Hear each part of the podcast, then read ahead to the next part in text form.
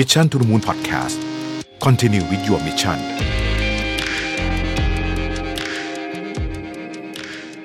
สวัสดีครับยินดีต้อนรับเข้าสู่ Mission to the Moon Podcast นะครับคุณอยู่กับรวิทยานุสาหะครับ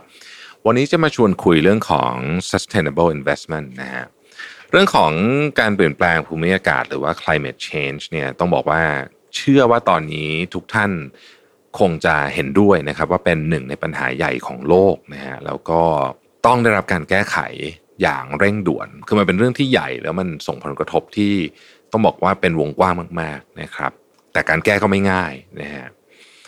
ซึ่งแน่นอนว่าเรื่องนี้มันไม่สามารถแก้ได้ทันทีโดยการออกกฎเกณฑ์อะไรออกมา หรือว่าระยะเวลาสั้น ๆ ก็แก้ไม่ได้นะครับ จริงๆเรื่องของ climate change เนี่ยอาจจะต้องบอกว่าเป็น long game คือต้องมองกันยาวๆนะฮะแผนการแก้ไขก็ต้องเป็น long term เราอาจจะพูดถึงคนเป็น generation เลยด้วยซ้ำในการที่จะต้องแก้ไขปัญหาเรื่องนี้นะครับใน EP นี้เนี่ยผมอยากจะยกเรื่องของ climate change ว่าในฐานะที่เราเป็นปัจเจกเป็นบุคคลคนหนึ่งเนี่ยนะครับ เราจะช่วยในการผลักดันเรื่องนี้ได้อย่างไรนะฮะและในขณะเดียวกันเราจะมาคุยกันว่าทำไมการลงทุนในธุรกิจที่เกี่ยวข้องกับ climate change เนี่ยถึงเป็นเรื่องที่น่าสนใจ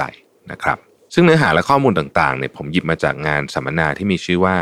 Sustainability Revolution A Call for Action นะครับซึ่งจัดขึ้นโดย K-Bank Private Banking นะครับขอเริ่มที่ภาพใหญ่ก่อนเลยกันนะครับ ต้องบอกว่าตลอดช่วงระยะเวลา 2-3 ปีที่ผ่านมาเนี่ยเราคงเคยได้ยินข่าวต่างๆ มากมาย ที่เกี่ยวข้องกับการเปลี่ยนแปลงสภาพภูมิอากาศนะครับตั้งแต่การรวมตัวกันของนักวิทยาศาสตร์จาก 153 ประเทศทั่วโลกจำนวน 11,000 คนในปี 2019 เพื่อร่วมกันสนับสนุนรายงานสถานการณ์สิ่งแวดล้อมโลกนะฮะ และออกแถลงประกาศที่ชื่อว่าภาวะฉุกเฉินด้านภูมิอากาศ หรือว่า climate emergency นะครับหรือว่าไม่ว่าจะเป็นเรื่องของผลการศึกษาเรื่องอุณหภูมิของน้ำนะครับที่ถูกเผยแพร่ใน Journal Science ช่วงต้นปี 2019 ที่บ่งชี้ให้เห็นว่าอุณหภูมิของน้ำในมหาสมุทรต่างๆ ทั่วโลกนั้นร้อนขึ้นอย่างรวดเร็วกว่าที่เคยคาดการไว้มาก ส่งผลให้น้ำทะเลนั้นขยายตัวจนระดับน้ำอาจจะสูงขึ้นถึง 30 เซนติเมตรก่อนสิ้น ศตวรรษที่ 21 นี้นะฮะเราคงพอจะนึกภาพออกว่าถ้าเกิดว่าเป็นอย่างนั้นจริง ๆ เนี่ยมันจะส่งผลกระทบอะไรบ้างนะครับ ซึ่งแน่นอนว่าหลายพื้นที่ในโลกนี้จะมีความเสี่ยงที่จะถูกน้ำท่วมนะฮะแล้วก็จะส่งผลไปต่อสภาพอากาศที่แปรปรวนมากขึ้นด้วยนะครับ พายุที่รุนแรงขึ้นนะฮะอะไรต่างๆเราจะเห็นว่าข่าวของเรื่องของสภาพอากาศที่แปรปรวนเนี่ยมันรุนแรงขึ้นตลอดเลยนะครับ ในช่วงสองสามปีที่ผ่านมานี้ เรื่องเหล่านี้เนี่ยทำให้ทั้งโลกตั้งแต่ผู้บริโภคเองนะฮะนักลงทุนคนทำธุรกิจรวมไปถึงภาครัฐด้วยเนี่ยนะฮะในหลายประเทศก็มีการผลักดันนโยบายต่างๆ อย่างจริงจังมากขึ้น เพราะทุกคนเนี่ยเห็นจริงๆแล้วว่าโอ้เรื่องมันซีเรียสกว่าที่คิดนะในตอนแรกเยอะเนี่ยนะครับก็ทุกคนก็ปรับตัวกันขนาดใหญ่นะฮะโดยในงาน Sustainability Revolution A Call for Action เนี่ยยังได้ อลกอร์นะครับอดีตรองประธานาธิบดีสหรัฐ ซึ่งเป็นคนผลักดันเรื่อง climate change นะฮะมาอย่างต่อเนื่องมาร่วมงานด้วยนะครับ ใครเคยดูสารคดีที่ชื่อว่า The Inconvenience Truth เนี่ยนะฮะเป็นสารคดีชื่อดังมากเนี่ยนะครับ ก็นี่แหละฮะได้แอลกอร์มานะครับผมเคยมีโอกาสได้ฟังท่านพูดสุนทรพจน์ ตอนผมไปงานที่โปรตุเกสด้วยครั้งหนึ่งนะฮะก็ท่านก็พูดเรื่อง climate change เนี่ยนะครับ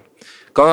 แอลกอร์เองนี่ก็เป็นคนที่ต้องเป็นบอกว่าเป็นเป็นคนที่พูดเรื่องนี้มานานมากแล้วนะฮะนานมากแล้วสิบยี่สิบปีแล้วเนี่ยนะครับตัวแอลกอร์เองเนี่ยก็เน้นย้ำเลยครับว่าภาคธุรกิจและการลงทุนมีบทบาทสำคัญอย่างยิ่งในการผลักดันที่จะต้องแก้ปัญหานี้นะฮะเดี๋ยวเราจะมาอธิบายเพิ่มเติมกันในประเด็นนี้ว่าทำไมถึงเป็นเช่นนั้นนะครับ คุณจิรวัตรสุพรภัยบูลหัวเรือใหญ่ของ private banking group ธนาคารกสิกรไทย ได้แตกประเด็นเพื่อให้เราเข้าใจถึงเรื่องแรงผลักดันมากขึ้นนะฮะโดยพูดถึง 4 แรงขับเคลื่อนที่จะส่งผลทำให้ระบบเศรษฐกิจเปลี่ยนผ่านสู่ความยั่งยืนหรือว่า sustainability มากขึ้นนั่นเองนะครับ ข้อที่1ครับนโยบายภาครัฐ แน่นอนฮะอันนี้เป็นต้องเป็นต้องบอกว่าเป็นประเด็นที่ค่อนข้างสำคัญเลยทีเดียวเราจะเห็นหลายประเทศเนี่ยเริ่มมีมาตรการที่จริงจังมากที่เกี่ยวข้องกับเรื่อง climate change นะฮะ แล้วก็พร้อมกับออกมาตรการสนับสนุนธุรกิจที่ทำธุรกิจแบบ sustainability ด้วยนะฮะรวมไปถึงมาตรการในการผลักดันให้เกิดการเปลี่ยนแปลง เช่น การเก็บภาษีคาร์บอน ที่เรียกว่าคาร์บอนเครดิตนะครับหรือออกนโยบายควบคุมธุรกิจที่ทำลายสิ่งแวดล้อมนะฮะให้ต้นทุนในการนำธุรกิจสูงขึ้นเนี่ยนะฮะทำให้คนก็มีแรงจูงใจแล้วกันเนาะในการเปลี่ยนรูปแบบการทำธุรกิจให้มัน sustainable มากขึ้นนั่นเองเออสองคือผู้บริโภคครับ คือเราก็จะเห็นเยอะเลยตอนนี้ว่าผู้บริโภคเองเนี่ยก็เริ่มมาตระหนักถึงเรื่องนี้มากขึ้น เริ่มให้ความสำคัญกับแบรนด์หรือสินค้าที่เป็นมิตรต่อโลกมากขึ้นนะครับรวมถึงมีแนวโน้มจะซื้อของจากแบรนด์หรือสินค้าที่เป็นมิตรต่อโลกมากกว่าด้วยนะฮะข้อที่ 3 คือเทคโนโลยีนะครับทุกวันนี้เทคโนโลยีต่างๆ นั้นถูกพัฒนาไปอย่างรวดเร็วนะครับแล้วก็มีราคาที่ถูกลงด้วยทำให้ภาคธุรกิจเนี่ยหันมาให้ความสำคัญ กับการสร้างธุรกิจที่ยืนอยู่บน sustainability หรือว่าความยั่งยืนมากขึ้นนะครับด้วยการใช้เทคโนโลยีเป็นตัวช่วยนั่นเองนะครับข้อที่ 4 คือเงินของนักลงทุนนะฮะนักลงทุนเนี่ยผลักดันให้บริษัทเปลี่ยนแปลงแนวทางการดำเนินธุรกิจได้นะครับแล้วถ้าเกิดนักลงทุนเนี่ยต้องการที่จะเปลี่ยนแปลงแนวทาง การดำเนินธุรกิจของบริษัทต่างๆ ให้มัน sustainable มากขึ้นนะฮะแล้วบริษัทไม่ยอมเปลี่ยนสมมตินักลงทุนอยากเปลี่ยนเนี่ยนะครับ นักลงทุนก็จะจะเลี่ยงลงทุนนะครับและแน่นอนด้วยสิ่งต่างๆ เหล่านี้จะทำให้เม็ดเงินการลงทุนมหาศาลเนี่ยวิ่งเข้าสู่ธุรกิจที่เป็น sustainability นะครับโดยที่มีการคาดการณ์ว่ามีเม็ดเงินลงทุนวิ่งเข้าธุรกิจกลุ่มนี้ และที่เกี่ยวข้องเนี่ยถึงประมาณ 5.5 ล้านล้านเหรียญสหรัฐนะครับหรือประมาณ 173 ล้านล้านบาทต่อปีเนี่ยไปจนถึงปี 2030 เลยนะฮะ ทำให้ตอนนี้ใครที่เคยมองว่า Product ที่เป็น sustainability product เนี่ยมีราคาสูงกว่า Product ที่เป็น non sustainability product เนี่ยอาจจะต้องกลับมาคิดใหม่ เพราะว่า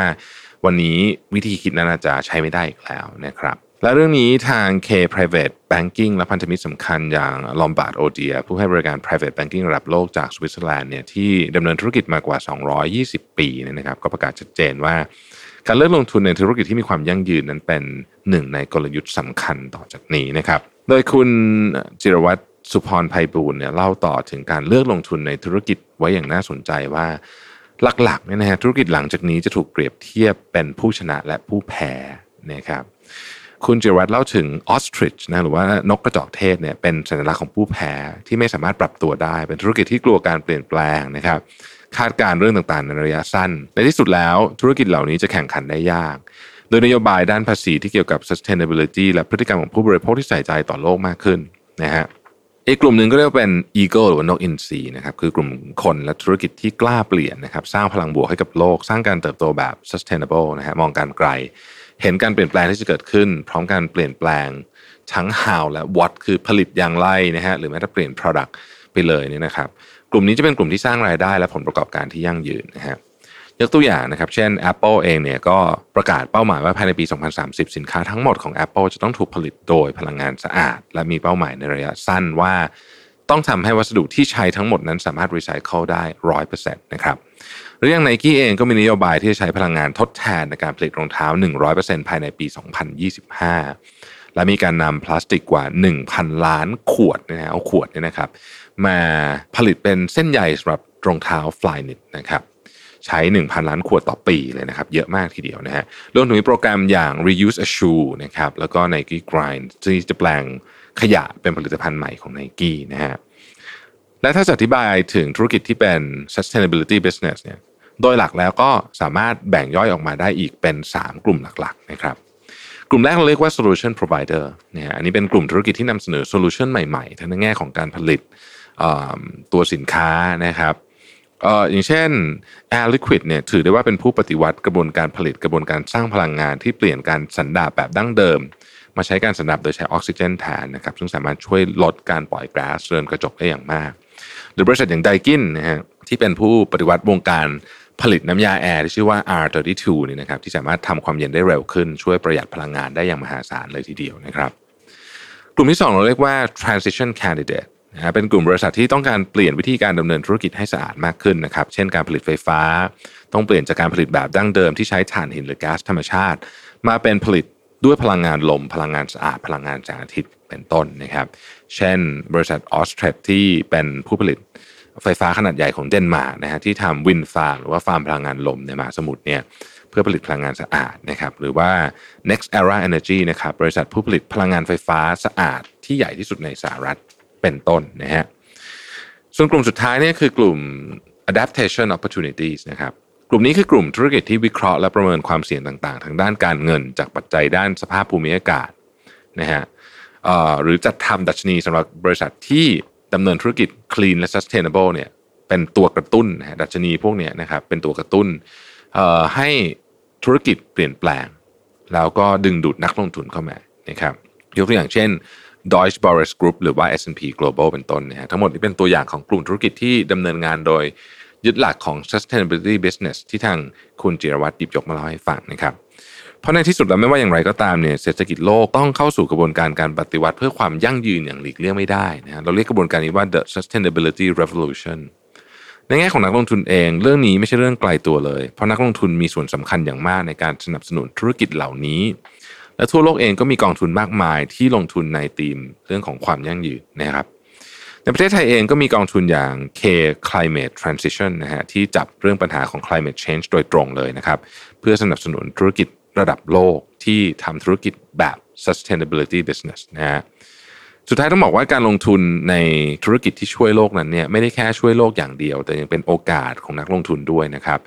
แล้วก็เป็นการลงทุนในธุรกิจที่เติบโตแล้วก็ยั่งยืนไปพร้อม ๆ กัน เรียกได้ว่าเป็นมุมมองและกลยุทธ์ที่น่าสนใจ และน่าจับตามองมากๆครับสำหรับใครที่ต้องการอ่านรายละเอียดเพิ่มเติมนะครับ สามารถเข้าไปดูในลิงก์ที่อยู่ใน description ของ EP นี้กันได้เลยนะครับ ขอบคุณทุกท่านที่ติดตาม Mission to the Moon Podcast แล้วเราพบกันใหม่ สวัสดีครับ Mission to the Moon Podcast Continue with your mission